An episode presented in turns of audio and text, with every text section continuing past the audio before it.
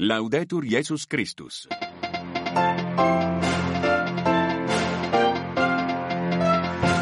Titoli di oggi, ancora attacchi israeliani nella città di Rafah, si aggrava la situazione umanitaria dei civili nella striscia di Gaza.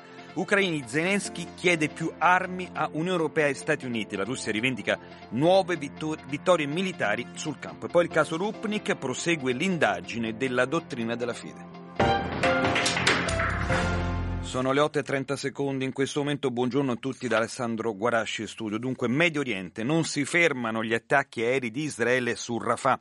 Intanto prosegue il complesso cammino diplomatico in Egitto per un cessate il fuoco, mentre si fa sempre più grave la situazione umanitaria dei civili a Gaza. Paola Simonetti. Dieci attacchi aerei sono stati condotti nella notte dall'aviazione israeliana su Rafah, area che viene considerata l'ultimo bastione di Hamas, ma dove sono allo stremo più di due milioni di civili. Sullo sfondo il difficile tentativo di mediazione in corso a El Cairo in Egitto per stabilire una tregua sul territorio palestinese e fornire aiuti alla popolazione. E mentre il governo israeliano si prepara a un nuovo vertice a Parigi per un accordo che garantisca la liberazione degli ostaggi ancora nelle mani di Hamas, la Gran Bretagna sarebbe intenzionata a sospendere le esportazioni di armi verso Israele se l'offensiva nel sud della striscia dovesse proseguire. Intanto la ONG Medici Senza Frontiere ha chiesto, nella più profonda indignazione, ufficiali spiegazioni a Israele in merito all'attacco contro un rifugio dell'organizzazione dove sono stati uccisi due familiari dello staff e ferite altre sei persone.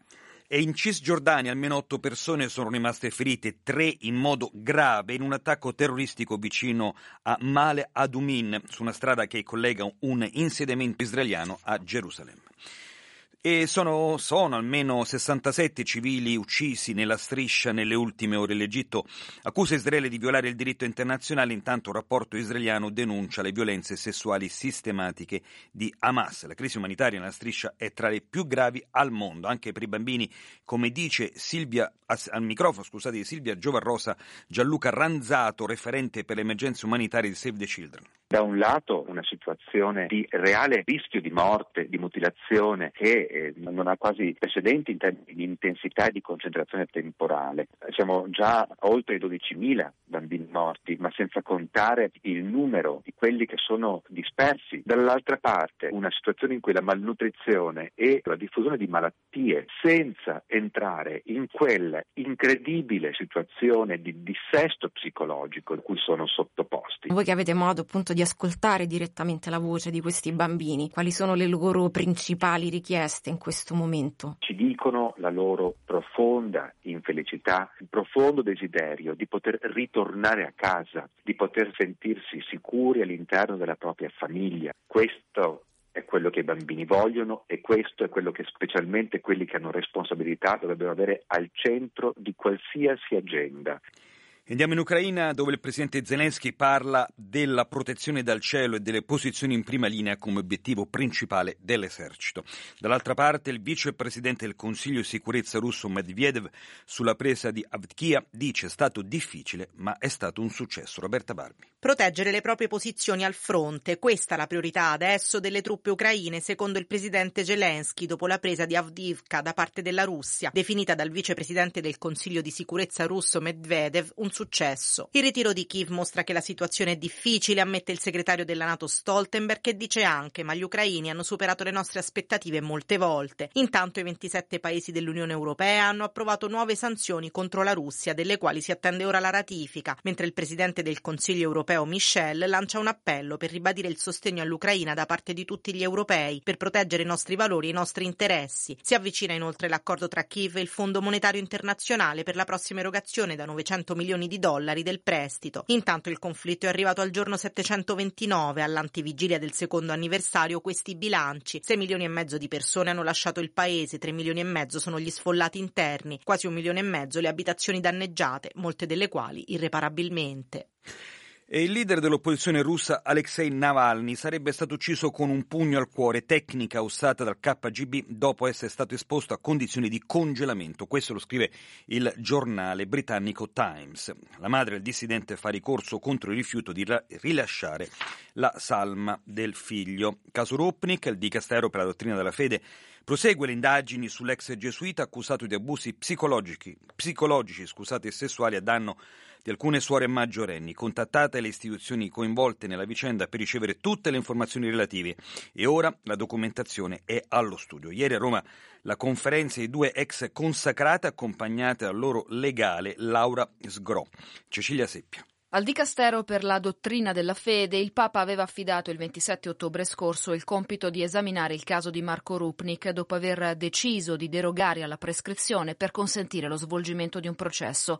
Una decisione presa a seguito delle segnalazioni inviate a Francesco nel mese di settembre dalla Pontificia Commissione per la tutela dei minori su gravi problemi nella gestione del caso e la mancanza di vicinanza alle vittime. Si tratterà ora di studiare la documentazione acquisita per poter individuare le procedure, fa sapere la sala stampa vaticana, allargando il raggio della ricerca anche a realtà con le quali non c'erano stati precedentemente contatti. Ieri a Roma si è svolta una conferenza di due ex consacrate della comunità Loyola, Gloria Branciani e Miriam Kovac, una italiana e l'altra slovena, presunte vittime di Rupnik. Le due donne hanno raccontato di abusi fisici, psicologici e sessuali e abusi spirituali e di coscienza che hanno subito personalmente o di cui sono venuti a conoscenza.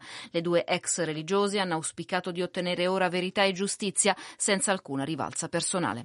Ancora scontri armati nella Repubblica Democratica del Congo orientale tra l'esercito e i combattenti del movimento 23 marzo. La situazione sta aggravando le condizioni di civili intrappolati nelle zone di guerra dove sta diventando impossibile far arrivare aiuti umanitari.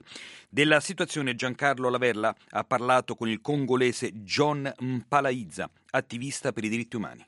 Le motivazioni che noi oggi possiamo confermare sono due il saccheggio dei minerali che servono soprattutto per la tecnologia coltan, cobalto, oro e quant'altro e poi c'è l'occupazione delle terre strappate alle popolazioni autoctone con la forza, con le violenze e quindi è a questo che stiamo assistendo da quasi tre decenni. Questa situazione sta provocando una grave emergenza umanitaria. Nelle zone di guerra non riescono neanche più ad arrivare gli aiuti della comunità internazionale nazionale. Qui eh, assistiamo a una politica di due pesi, due misure da parte della comunità internazionale. Diciamo che se volessero potrebbero mettere fine a questa situazione. Ricordiamo che in Congo c'è un genocidio, si parla di più di 10 milioni di vittime. Quindi bisogna lavorare e lavorare tantissimo per mettere fine a questo conflitto. I congolesi non vogliono combattere, Tagliare i tassi troppo rapidamente comporta rischi, è il parere della maggior parte dei membri della Federal Reserve, la banca centrale americana, secondo quanto emerge dai verbali della riunione del 30 e 31 gennaio scorsi.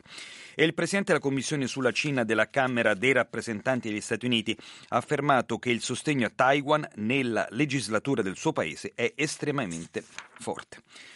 Ora veniamo in Italia perché il governo sta lavorando a una stretta sul lavoro nero e sugli appalti dopo l'incidente avvenuto a Firenze. Le nuove misure sono allo studio eh, del Consiglio dei Ministri e sono state illustrate dalla ministra Calderone. Si fa dunque strada all'ipotesi dell'interdizione di 2-5 anni per gravi irregolarità. Noi abbiamo sentito Andrea Cafà, esperto di diritto del lavoro. Dobbiamo, a mio avviso, potenziare la cultura della formazione continua. La legge che abbiamo oggi, se applicata bene, potrebbe dare buoni anche risultati. Semmai oggi quello che serve sono altre misure. Intanto avere il quadro complessivo di chi ha fatto formazione e chi non ha fatto formazione. E tanta formazione però rimane, diciamo, questa barriera indecente dei tre morti in media al giorno durante tutto un anno, il che, questa è una situazione che ormai si perpetua da almeno una decina di anni, se non sbaglio. Questo sì, però il problema è che non siamo in possesso di alcuni dati. Mm. Noi, dicevo, al Ministro del Lavoro del governo precedente avevamo proposto la creazione di un database da parte dell'INAIL,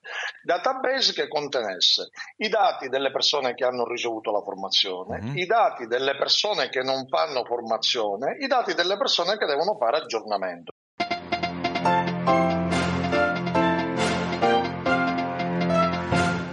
È tutto per questa edizione, vi ricordiamo che potete ascoltare questo radiogiornale oltre che in diretta anche in podcast attraverso le nostre app Radio Vaticana e Vatican News.